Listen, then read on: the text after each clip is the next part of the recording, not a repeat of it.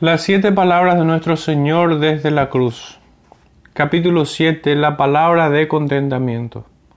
Entonces Jesús, clamando a gran voz, dijo, Padre, en tus manos encomiendo mi espíritu.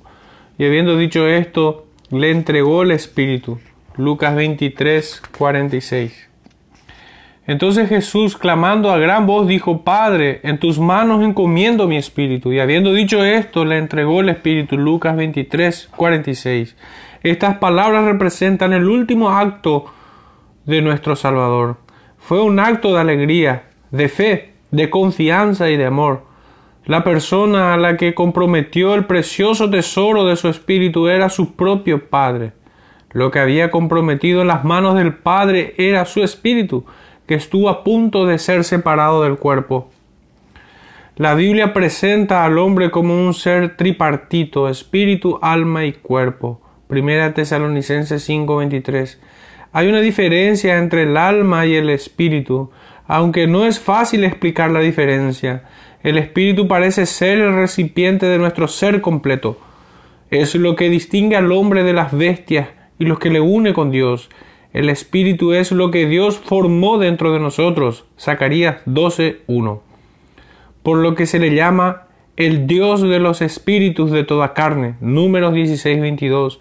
Al morir, el espíritu vuelve a Dios quien lo formó. Eclesiastés 12, 7. El acto por el cual el Salvador puso su espíritu en las manos del Padre fue un acto de fe, fue un acto bendecido, diseñado como un precedente para todo su pueblo. El último punto observable es la manera en que Cristo realizó este acto.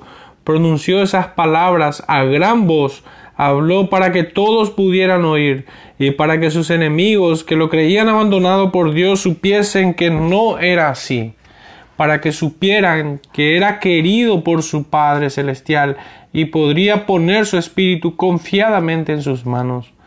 Padre, en tus manos encomiendo mi espíritu. Esta fue la última expresión de nuestro Salvador. Mientras colgaba desde la cruz, siete veces sus labios se movieron. Siete es el número de la plenitud o perfección.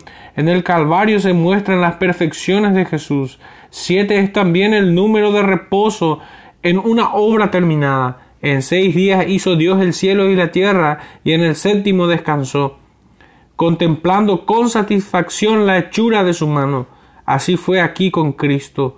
La tarea que se le había encomendado fue cumplida, así como el sexto día trajo la obra de la creación a su término, así también la sexta declaración del Salvador era consumado es.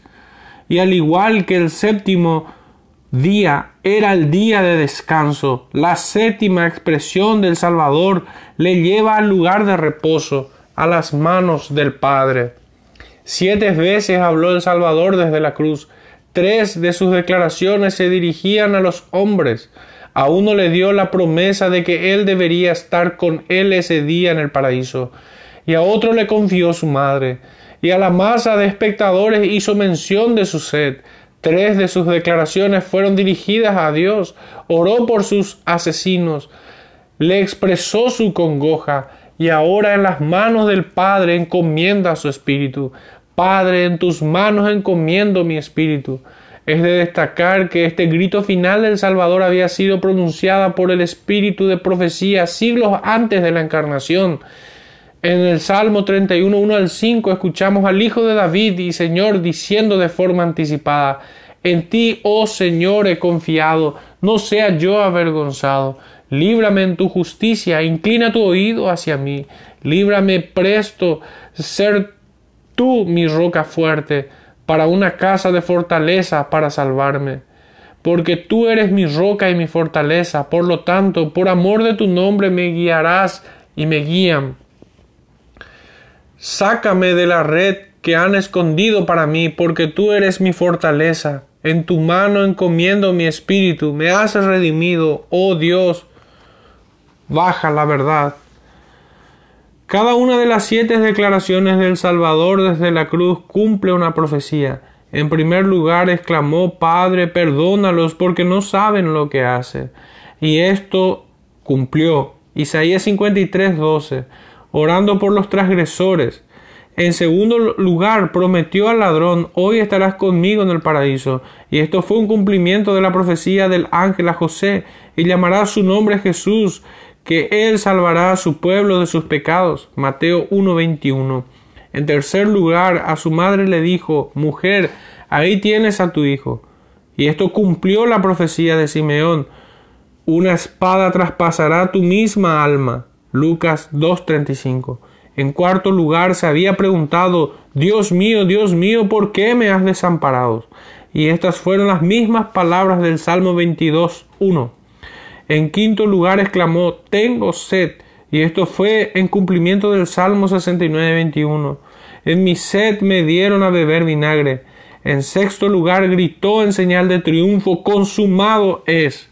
Y estos son casi las mismas palabras con que el maravilloso vigésimo segundo salmo termina. Finalmente oró, Padre, en tus manos encomiendo mi espíritu. Y como hemos demostrado antes, no era más que citar cómo había sido escrito de él de antemano en el Salmo 31. Oh, las maravillas de la cruz. Veamos aquí al Salvador en comunión con el Padre. Entonces Jesús, clamando a gran voz, dijo, Padre, en tus manos encomiendo mi espíritu. Esto es sumamente valioso. Durante un tiempo la comunión se rompió, fue rota exteriormente, como la luz del rostro santo de Dios estaba escondido del pecador, pero ahora la oscuridad pasó y se terminó para siempre. Es exquisitamente encantador ver cómo el Hijo del Hombre aceptó la copa horrible de la mano del Padre. La copa que me ha dado mi Padre, ¿no la he de beber? Juan 18, 11. Al inicio de su jornada en el Calvario, el Señor Jesús todavía se encontraba en comunión con el Padre, porque si no, no hubiera gritado, Padre, perdónalos. Su primera palabra desde la cruz fue, Padre, perdónalos. Y ahora la última palabra es, Padre, en tus manos encomiendo mi espíritu. Pero entre esas dos expresiones hubo un lapso de seis horas de sufrimiento. Sufrió por tres horas en manos del hombre y Satanás, y sufrió tres horas en manos de Dios, como la espada de la justicia divina golpea al Cordero de Jehová. Durante esas tres últimas horas, Dios se había retirado del Salvador, evocando aquel terrible grito, Dios mío, Dios mío, ¿por qué me has desamparado? Pero ahora todo es, todo está hecho. La copa se ha vaciado, la tormenta de la ira ha pasado, las tinieblas van pasando y el Salvador se ve una vez más en la comunión con el Padre. Padre, ¿con qué frecuencia salía esta palabra de los labios del Salvador? Su primera declaración registrada es ¿No sabíais que yo debo ocuparme de los asuntos de mi Padre? En lo que probablemente fue su primer discurso formal, el Sermón del Monte menciona el Padre 17 veces, mientras que en su discurso final a los discípulos, el discurso del aposento alto que se encuentra en Juan 14 al 16, la palabra Padre se encuentra no menos de 45 veces en el siguiente capítulo, Juan 17, que contiene lo que se conoce como la gran oración sacerdotal de Cristo, menciona la palabra seis veces más. Y ahora la última vez que habla antes de entregar su vida, lo dice de nuevo, Padre, en tus manos encomiendo mi espíritu. Y lo más sublime de todo es que su Padre es nuestro Padre, es nuestro Padre porque es su Padre. Qué maravilloso es esto es indeciblemente precioso, que puedo mirar al Dios vivo y todopoderoso y decir, Padre, mi Padre, qué consuelo hay en este título, qué seguridad se transporta.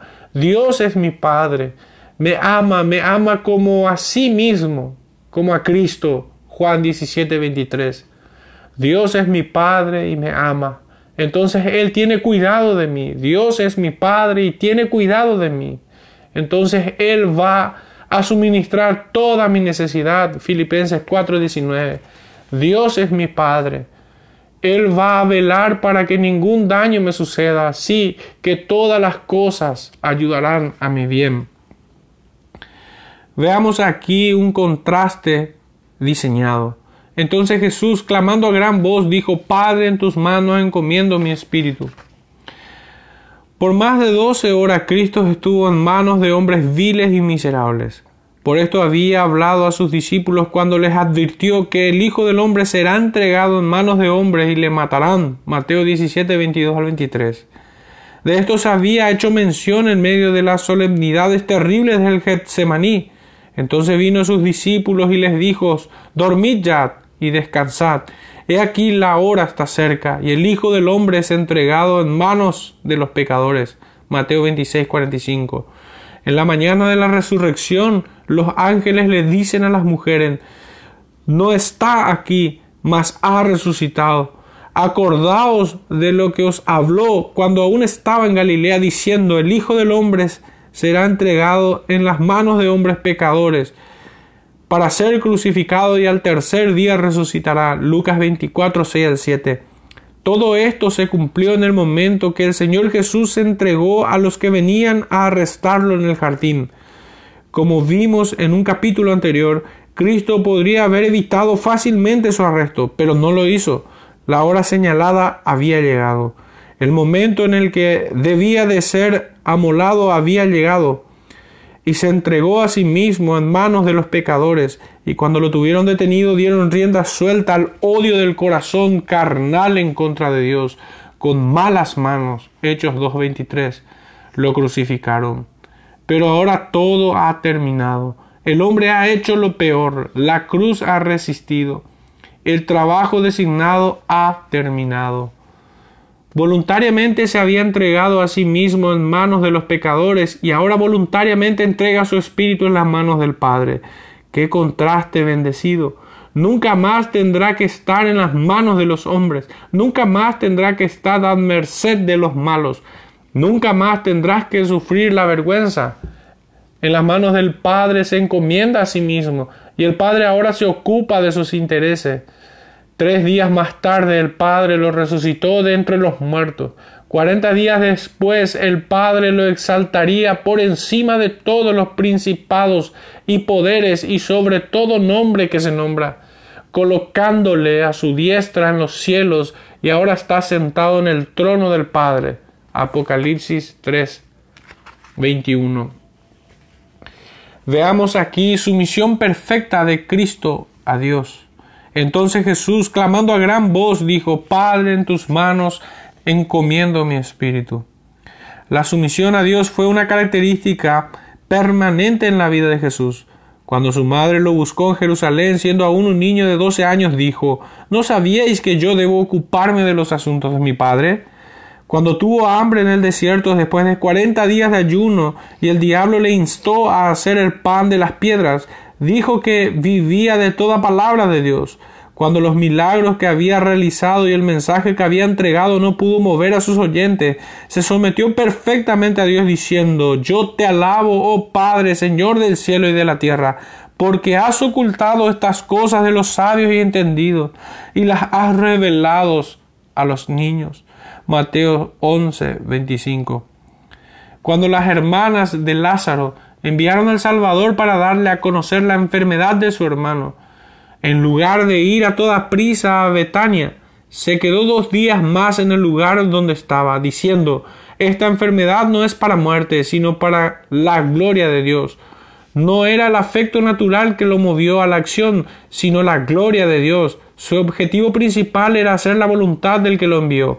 En todas las cosas se sometió al Padre, lo veo en la mañana levantándose muy pocos, muy poco antes de los días, Marcos 1.35, con el fin de que pudiera estar en la presencia del Padre. Lo veo cuando anticipa cada gran crisis y prepararse para ella al derramar su corazón en una actitud de súplica. Lo veo cuando pasa la última hora antes de su arresto en el huerto delante de Dios como bien coordinado podría él decir, llevad mi yugo sobre vosotros y aprended de mí, que yo soy manso y humilde de corazón. En verdad, en todas las cosas, Jesús nos ha dejado un ejemplo. El Salvador entregó su espíritu en las manos de su Padre en la muerte, pues había estado en las manos del Padre a lo largo de su vida. ¿Es cierto esto de ti, querido lector? ¿Usted como pecador encomienda su espíritu en las manos de Dios? Si es así, su espíritu le pertenece a Él. ¿Puede usted decir con el apóstol, yo sé a quien he creído y estoy cierto que es poderoso para guardar lo que me ha comprometido para aquel día? Segunda de Timoteo 1.12. ¿Ha escuchado usted esta palabra? Os ruego, pues, hermanos, por la misericordia de Dios, que presentéis vuestros cuerpos en sacrificio vivo, santo, agradable a Dios, que es vuestro culto racional. Romano 12.1. ¿Está viviendo para la gloria de aquel que nos amó y dio su vida por ti? ¿Está caminando en dependencia diaria con Él, sabiendo que sin Él nada podéis hacer? Juan 15.5. Si ha entregado toda su vida a Dios y la muerte le sorprende antes de que el Salvador vuelva por su pueblo, entonces será fácil que digas, Padre, en tus manos encomiendo mi espíritu. Balán dijo, muera yo la muerte de los justos.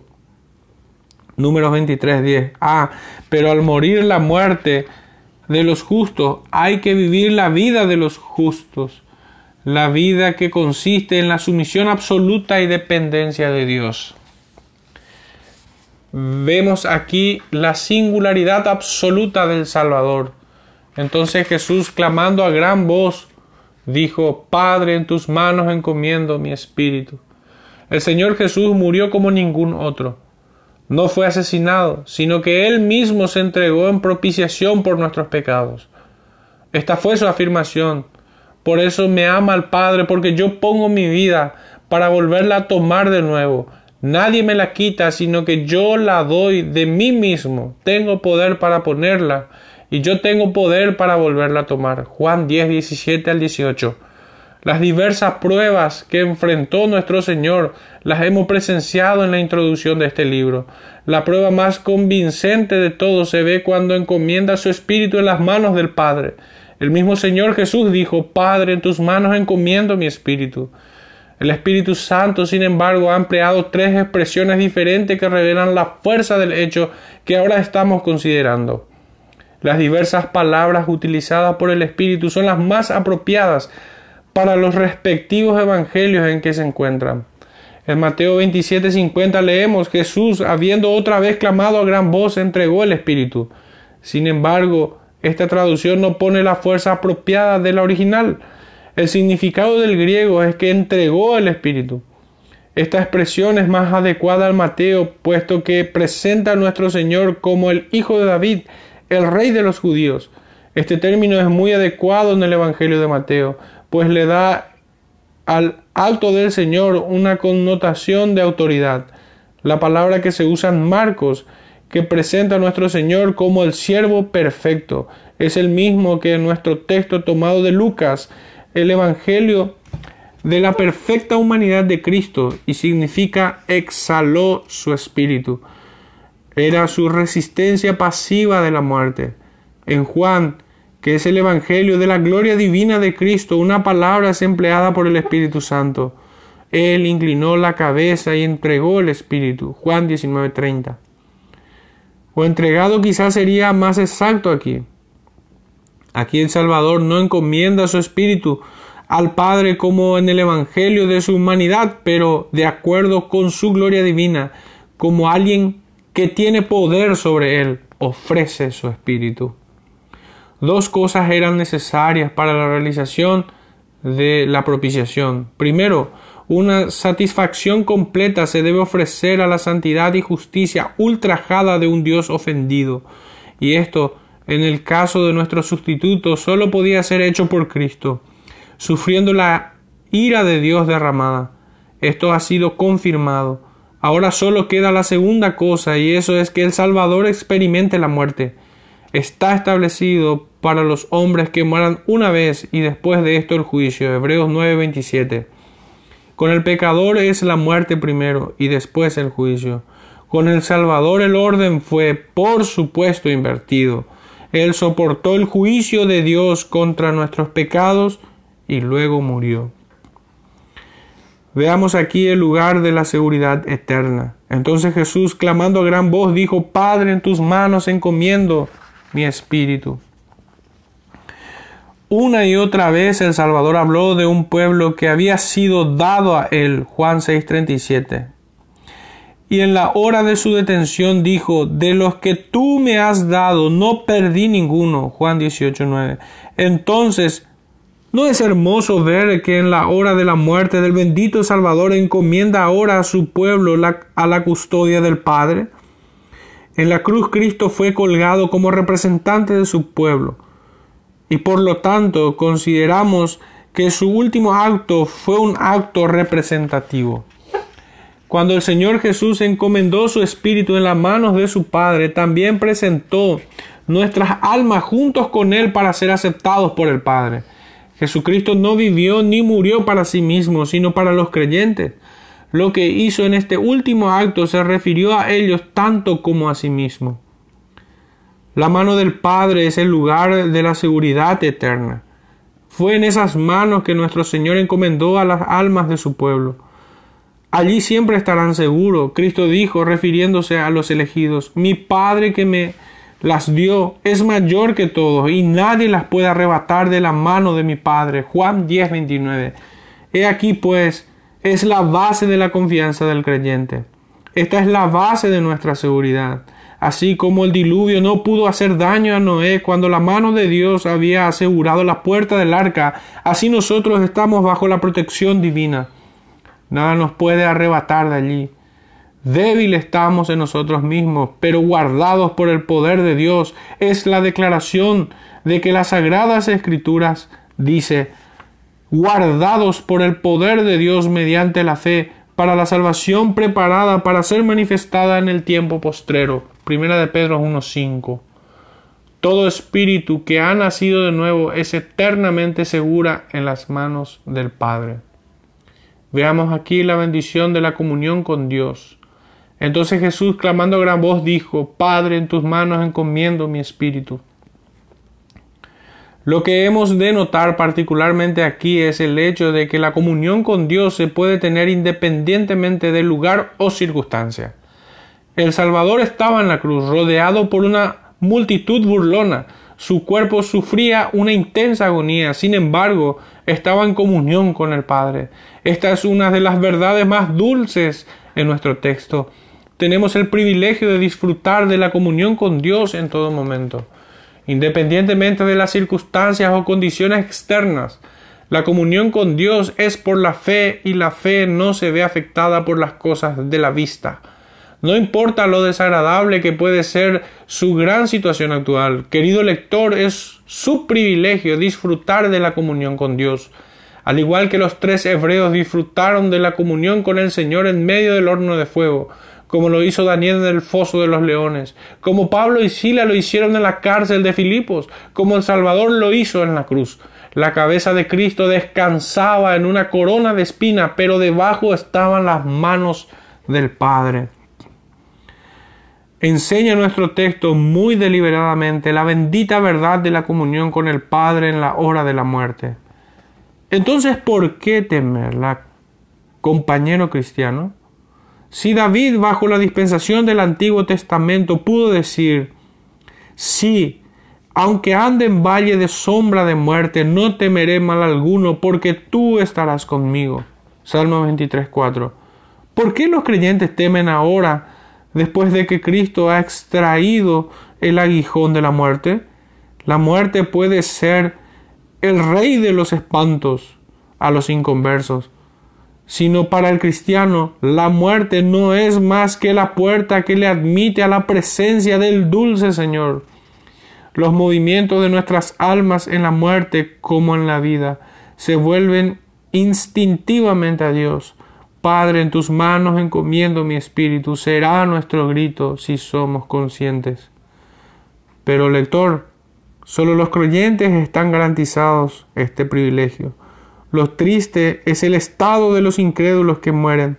Sus espíritus también caen en las manos de Dios, pero esta será su miseria y no su privilegio. Esto se encuentra. Es una cosa terrible caer en las manos del Dios vivo. Hebreos 10:31, sí, porque en vez de caer en los brazos del amor van a, a caer en manos de la justicia. Veamos aquí el verdadero paraíso. Entonces Jesús, clamando a gran voz, dijo, Padre, en tus manos encomiendo mi espíritu. La última palabra del Salvador expresa la oración de los cristianos que mueren, pero también demuestra el gran valor que tiene el alma. El espíritu interior es un tesoro precioso y nuestra preocupación y atención principal debería ser dejarlo en buenas manos. Padre, en tus manos encomiendo mi espíritu. Y ahora unas palabras de exhortación para terminar. Mi amigo, usted está en un mundo que está lleno de problemas. Es incapaz de cuidar de sí mismo en la vida y mucho menos va a ser capaz de hacerlo en la muerte. La vida tiene muchas pruebas y tentaciones. Su alma está amenazada por todos lados. Por todos lados hay peligros y trampas. El mundo, la carne y el diablo no solo se combinan en su contra, sino que son demasiado para su fuerza. He aquí, pues, el faro de luz en medio de la oscuridad. Este es el puerto de refugio de todas las tormentas. Aquí está la copa bendita que nos protege de todos los dardos de fuego del maligno. Gracias a Dios hay un refugio de las tormentas de la vida y de los temores de la muerte, la mano del Padre, el verdadero paraíso del corazón.